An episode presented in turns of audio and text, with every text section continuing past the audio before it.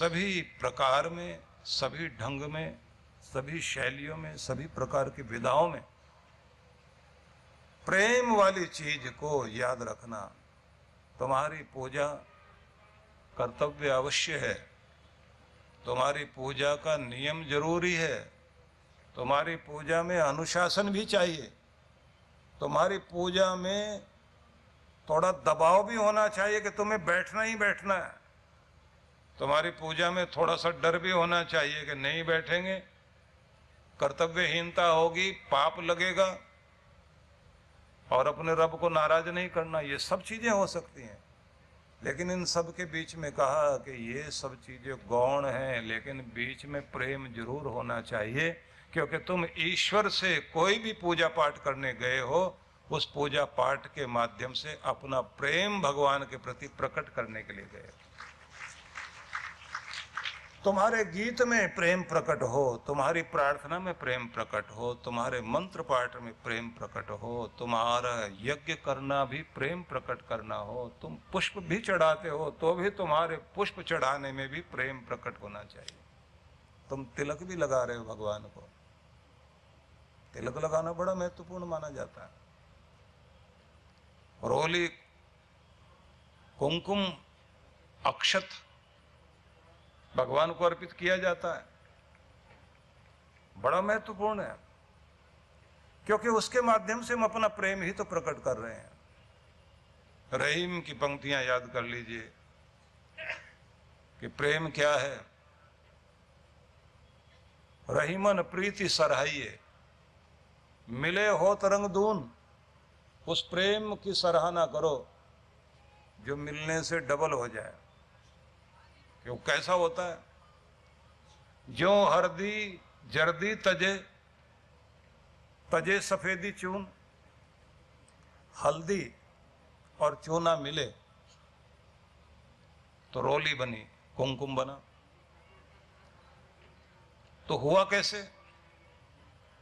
जो हरदी जर्दी तजे, हल्दी ने अपना पीलापन छोड़ दिया और चूने ने अपना सफ़ेद रंग छोड़ दिया।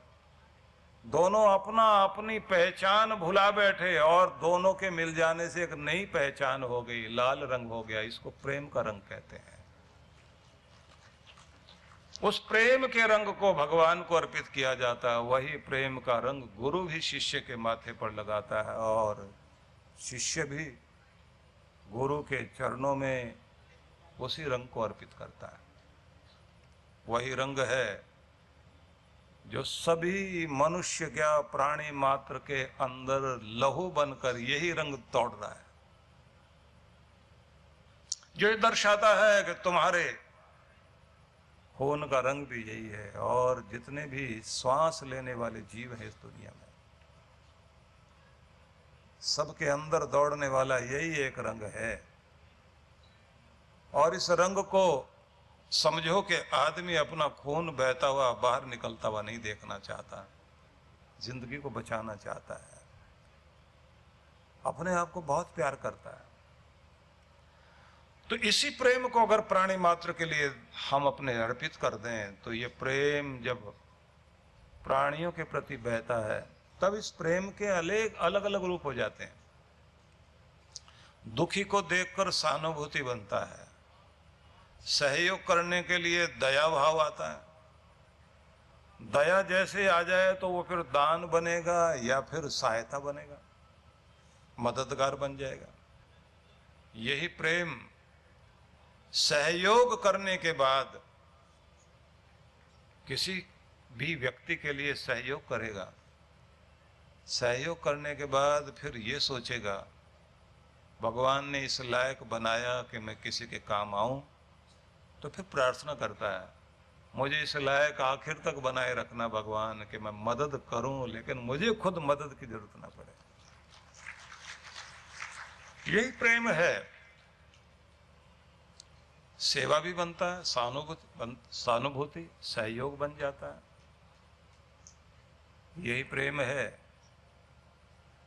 जो साधना में अर्पित होकर के समर्पण बन जाता है उसी तरह से जैसे कि आसमान से पानी की बूंदें गिरती हैं तो कहीं तो वो ओस की बूंद बन जाती है और कहीं नदी तो कहीं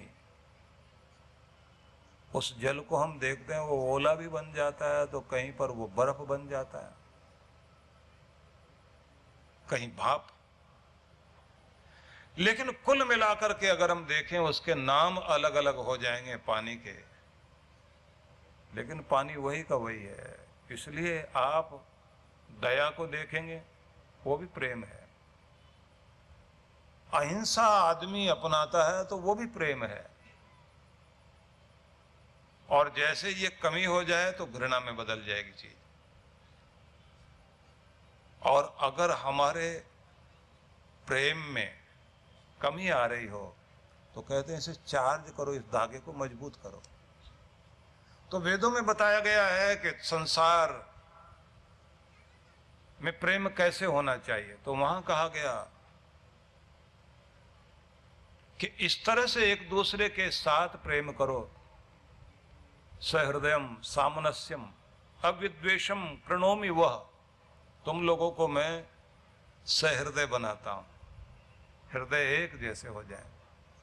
सामनस्यम तुम्हारे मन एक हो जाए। मतलब भावनाओं से एक हो जाओ, विचारों से एक हो जाओ। अविद्वेशम प्रणोमी वह। बैर रहित करना चाहता हूँ तुम्हें। अन्यो अन्यम अभिहरियत। वत्सम जातम इवाग्न्या।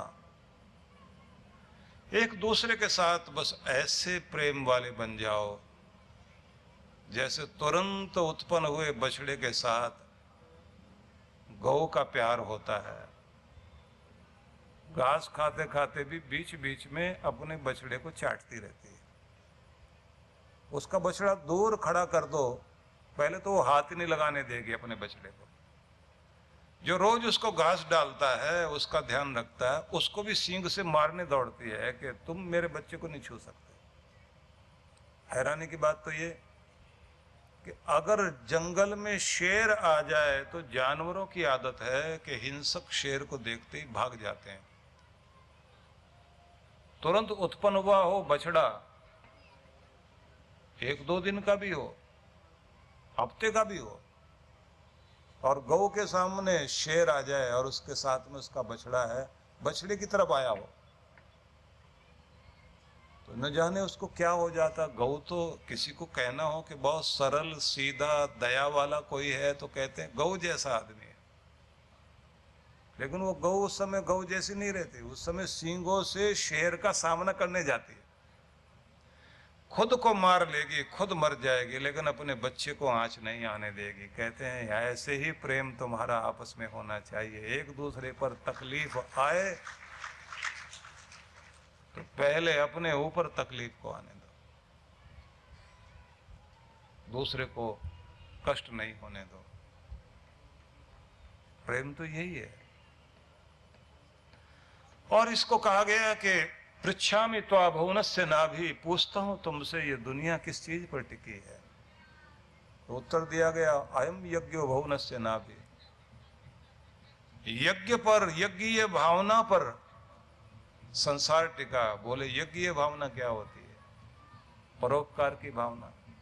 परोपकार की भावना क्या है? अब इस परिभाषा को भी समझना। आपके द्वारा किसी भी प्रकार से दूसरे के जीवन को कहीं भी कोई हानि न पहुँचे, दूसरों की ज़िंदगी को जीने देने में जब आप सहयोगी बनते हैं, तब आप परोपकारी कहलाते हैं। जब आप दूसरों की ज़िंदगी में जीवन जीने के लिए बाधा डालते हैं,